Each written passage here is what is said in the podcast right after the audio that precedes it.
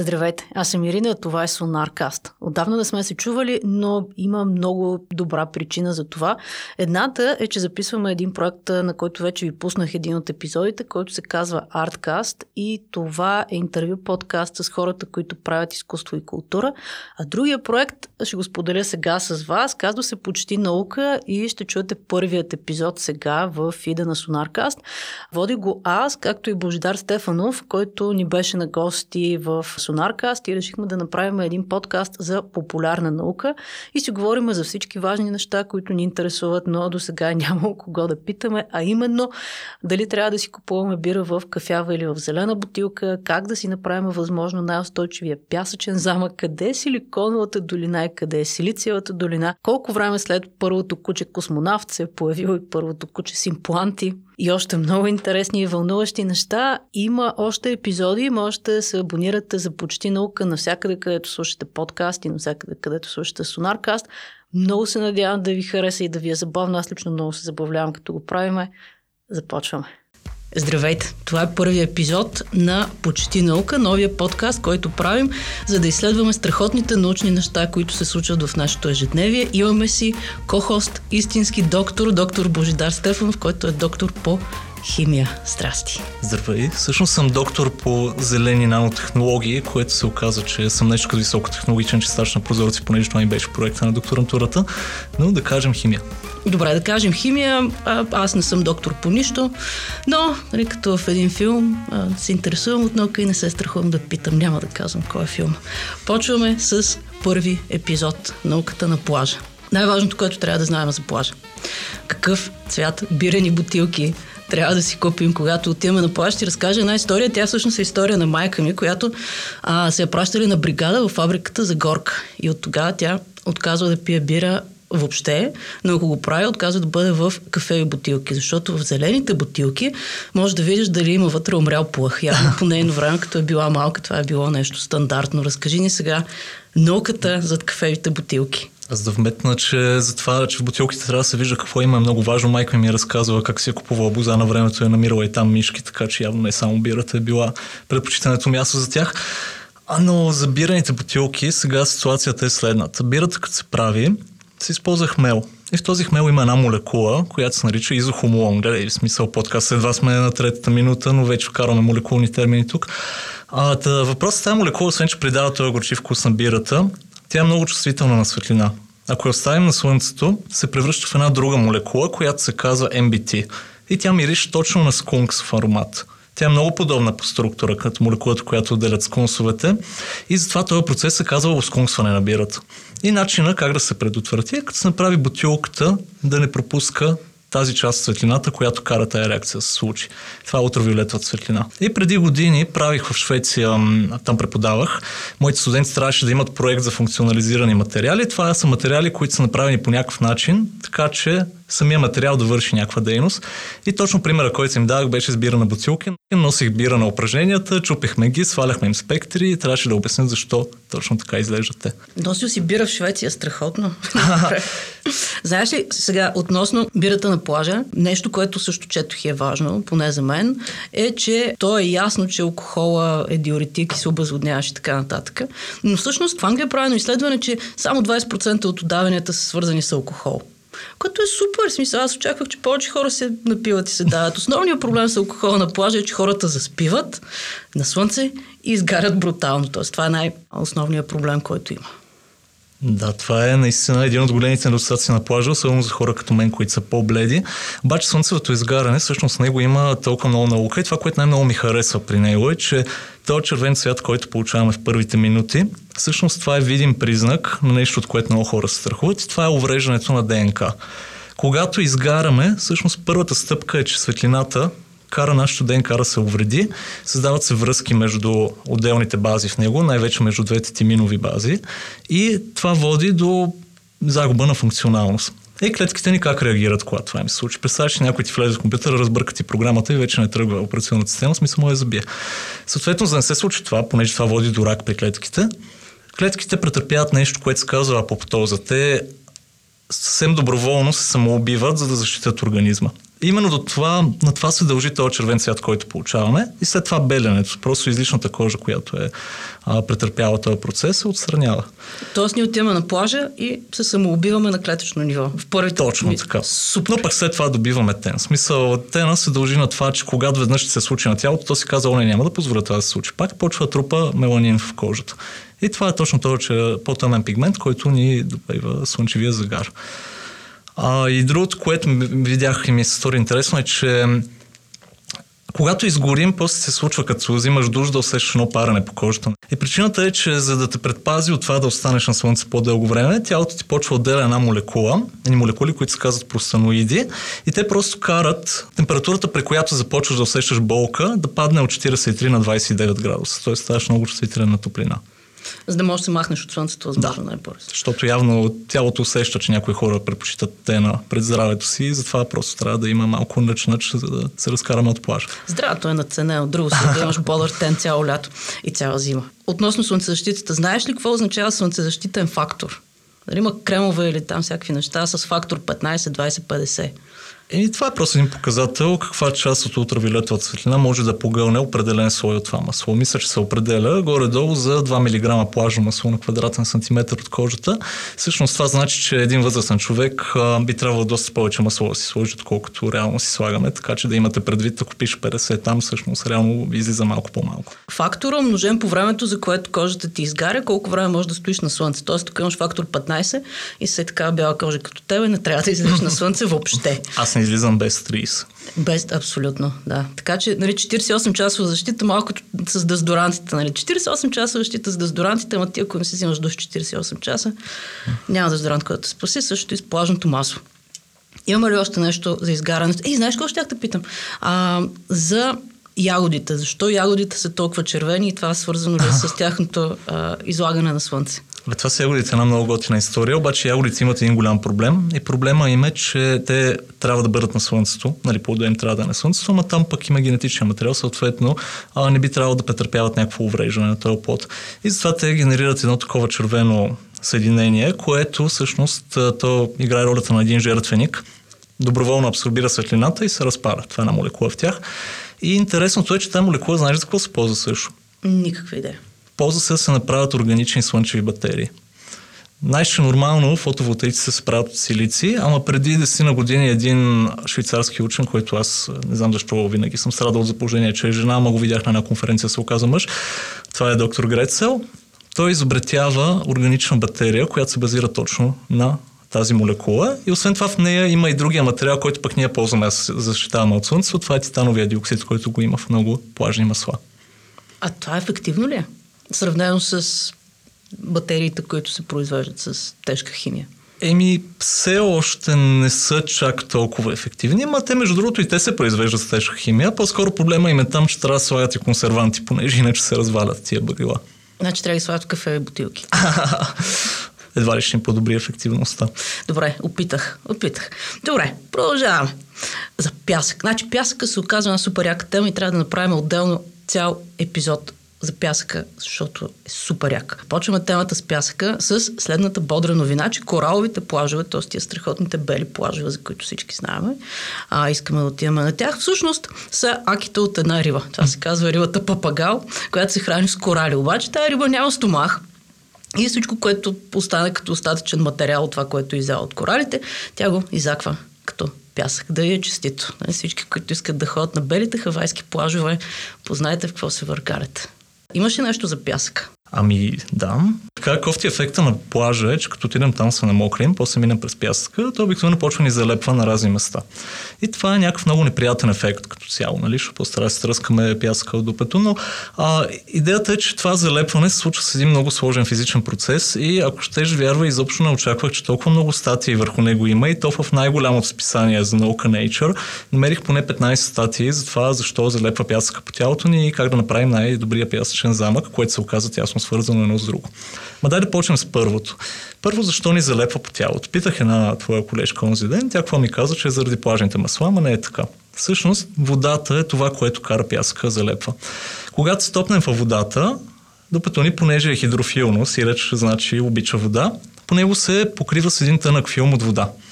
И пясъка също е хидрофилен, така че когато полепне върху тялото ни, тази вода се опитва да се събере между дупето и писачинките. И се образува нещо, което се казва капилярен мост. И този процес се базира на точно този ефект, който се нарича капилярно налягане. Сигурност звучи много сложно, но е просто. Като сложите една сламка в чашата си с кола, виждате, че течността се изкачва вътре и точно причината е, че колата обича да полепва по стените на сламката. Оттам идва ефект. Така че като ви полепне пясък, просто изчакайте водата да изсъхне, ама трябва да изсъхне много. Понеже дори 1% вода да имаме по кожата, е достатъчно да се залепи пясък. И как може да го използваме този ефект пък за още по-готини неща на плажа? Ами излиза, че науката как да направим перфектния пясъчен замък е точно това, което толкова много статия е направил в това списание Nature, за което ти казах. Има и много от тях се оказа, че са направени от един, същи, от един и същи хора. Така че има две, двама човека, които много движат науката на пясъчните замъци. А, първият се казва Аршат Кодроли. Той е от уни... университета в Кларк, Масачузетс. И той е открил, че перфектната рецепта за най-здравия пясъчен замък е като смесим една част вода към 8 части пясък. Това е рецептата. Хора, записвайте си, може да впечатлите приятелите си с много, много здрав и голям а, пясъчен замък на плажа. Обаче намерих една друга статия от една група, която са група учени от Иран, Холандия и Франция. Главният учен се казва Мариан Пакпур. Тук някаква индийска нишка има във всички тия статии, не знам защо. А, но пък те пък са изчислили каква е максималната височина на една колона от пясък, която може да направим да остане стабилна. Така че пак записвайте си. За да ви бъде максимално стабилен пясъчния замък, височината му трябва да е пропорционална на радиуса на основата на степен 2 трети. Какво? Я пак. Добре, кажи ми го това в числа. Примерно основата ми е колко сантиметра? 30 сантиметра основата. Колко трябва да е висок замък? Приложим тая формула към един пясъчен замък, където имаме основа 30 см, излиза, че той може да бъде висок около 3 метра, обаче тук трябва да вкараме едно голямо уточнение. Въпреки, че Кодроли казва, че трябва едно към 8 да смесим пясък и вода, в тази втората статия твърдят, че 1% вода е това, което прави пясъчния замък най-здрав. Тоест много по-малко вода ни трябва. Значи има дебат в научната общност относно. да представиш всички тези учени, които получават грантове, работят някаква супер сериозна работа и всъщност тръгва някакъв спор за пясъчните замъци, на кой е най-голям и най-здрав. Ми, да, представям си го. Смисъл, наистина си представям хората, които ще получат Нобелова награда, как спорят на кой му е най-голям замък. Не, това... Не знам, защо така си мисля, ми се абсолютно реалистично. И като стана дума за замъци на пясъка, пясъка е нещо, отново се връщам на пясъка, защото много ме кефи. Значи, а бетона, Всъщност бетона се прави от цимент, цимент се прави от пясък. Пясъка обаче не, просто, не може да го вземеш от пустината. Трябва да бъде или речен, или морски пясък. Така че като видите големи хотели по дюните, да знаете, че това е пясък върху пясък. Няма страшно. Бетона е пясък. Искам, а, примерно, министърката на труда, като каже, че е презастроено, да каже, няма такова нещо, момчета и момичета. Ние просто структурираме пясъка и го връщаме на плажа. Ако това е сега. А, какво друго за, какво друго за пясъка? Знам, имаме целият следващ епизод ние за пясъка. Реално погледнато. Малко тизър. А, нещо ми беше казал, че има един плаж в Хавай, където слънцезащитните масла са забранени.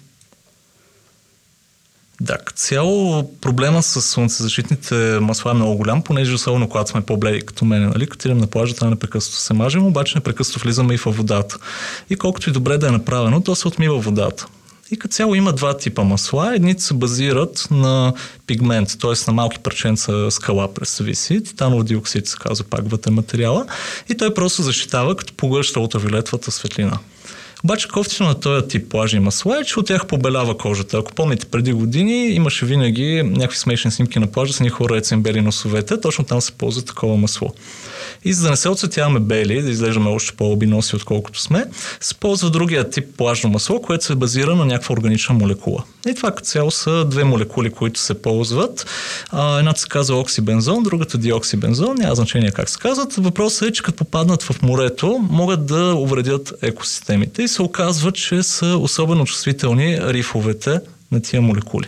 Така че в Хавай са забранили ползването на плажни масла, базирани на молекули органични, с цел да си предпазят екосистемата и да продължават да идват хората там, нали, на туризъм. Супер. Аз нямам нищо повече. Имаш ли нещо, което да ни споделиш за ходенето на плажа и науката за ходене на плажа? Ами аз мога да споделя нещо за тези, които не ходят на плажа, но пак искат да имат тен. Това е за изкуствения тен. Има две много готини неща, свързани с него. Първото е, че като се намажем, той ни прави кожата много чувствителна на UV светлина. Затова хора, като се намажете с изкуствен тен, особено ако на етикета пише, че съдържа дихидроксиацетон, това е молекулата, която го кара да работи, няма да излизате на слънце следващите 24 часа. Второто, което още повече ме кефи, защото един невероятен научен паралел там изниква, това е, че начинът по който действат изкуствените тенове е като карат кожата ни да се случи една реакция, която се казва реакция на Мейлърд. Същата реакция е причината за червения цвят на кифлите.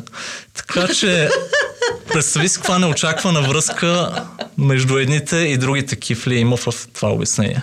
Да, разкажи ни за червения цвят на кифлите. Това беше. Това беше за червения цвят на кифлите. Да не ги засягаме. Не, няма, няма. В никакъв случай. Правиме кратка пауза, след което се връщаме с любимата ми рубрика, която е Какво четах в интернет. Благодаря ви много, че слушате този подкаст. А, направим кратка пауза, само за да ви напомня, че ако харесвате това, което чувате до момента, може да се абонирате за нашия подкаст в Apple Podcast, Spotify и навсякъде, където има подкастове. Сложете му едни пет звездички, напишете добър коментар. Ако не ви харесва подкаста, не пишете коментари, не слагайте звездички. А разкажете на приятели и на роднини. Това наистина много ще ни помогне да стигнем до повече хора. Продължаваме. И така, аз попаднах на всякакви безумия в интернет, но сега ще прочета едно, което ми е любимо безумие в интернет. А, то е свързано с, разбира се, урината и всичко, което знаем. А, нали, градските легенди, как, примерно, ако те ожили мадуза, трябва да си приложиш урина на мястото. Това е доста по-сериозно. Сега сайта, който естествено, че го цитирам, се казва yoga108.info и сега ти зачитам следната статия която се казва Как лекува урината и започвам. Извадки от уринотерапия Алексей Сворцов, издателство Дар. Избрани пасажи от йога 108 и започва. Джор, Джон Армстронг, цитат. Приятата вътрешна урина отначало очиства организма, след това отстранява всички препятствия и обструкции в него и накрая възстановява жизненно важните органи и съдове, разрушени от болестта. Качествата на кръвта и урината са следствие от начина ни на хранене, начина ни на живот. Още по-важно обаче е да знаем друго. С помощта на същата тази урина и промяната в начина ни на живот и хранене ще получим чиста и силна кръв, която на своя реч ще ни осигури по-чиста урина. А тя от своя страна а, още повече ще пресили кръвта. Такава е, между другото, урината на вегетарианците. Да не говорим за светите хора. При тях тя се е превърнала в божествена напитка, за която говорят древните юхай на най-днешния парфюм. Това не е шега, а 100% истина. Удивителна статията продължава. Аз не мога да чета повече. Кажи сега какво ни казва науката по този важен въпрос. Ирена, първо ти кажа, този цитат съм сигурен, че го има разпечатан в голям формат, залепен на стената в някой мазе в Берлин, където се събират почитатели на тая напитка. Но сега, виж, първо не съм изненадан, че това идва от хора, които занимават с, йода, с йога. Оказа се, че м- така урината била застъпена в аюрведата и докато търсих по въпроса ми излязоха доста съмнителни статии в цели научни списания, представяш, са направени за това в Индия. Само от индийци се списват и там се говори за невероятните свойства на кравешката урина и нейните екстракти. Но сега, не би трябвало наистина да има някакви съществени ползи от това да я приемаме. Нали? Първо, тя сега от химична гледна точка предимно вода, май над 90% вода, но има и разни други неща. Урея, креатинин и в общи линии целият отпадък на организма, всички отпадни азотни съединения се отърваваме от тях чрез урина. На мен ми е странно, че тръгват някакви движения за лечение с нея, тъй като те тръгват от тия хора, ето непрекъснато говорят за токсините, колко е важно да се отърваваме от тях. Пък сега токсини, то е доста общо като понятие, но има и преди, че начина по който организма се отървава от всичко, което е вредно за него, е именно чрез урината. Така че освен да си ги рециклираме непрекъснато тия въпросни токсини, с които да ни плашат, не знам какъв лечебен ефект може да получим от нея. Може би сега най-голямото заблуждение, което има за нея е, че се води, че е стерилна. Оказва се, че абсолютно не е стерилна и си има научени статии, къде просто се оказва, нали, че има места, откъдето могат да дойдат различни бактерии в нея. Така че хора, просто да го обобщим, не си пиете урината, няма да стане по-добра, вероятно и вашето здраве няма да стане по-добро. Добре, това беше важно заключение. Дисклеймер. Дисклеймер, не го не опитвайте това вкъщи. Окей, okay, приключваме за днес. Много благодаря, че ни слушахте. Следващия епизод ще говорим за разликата между силикона и силиция. Чао! Чао!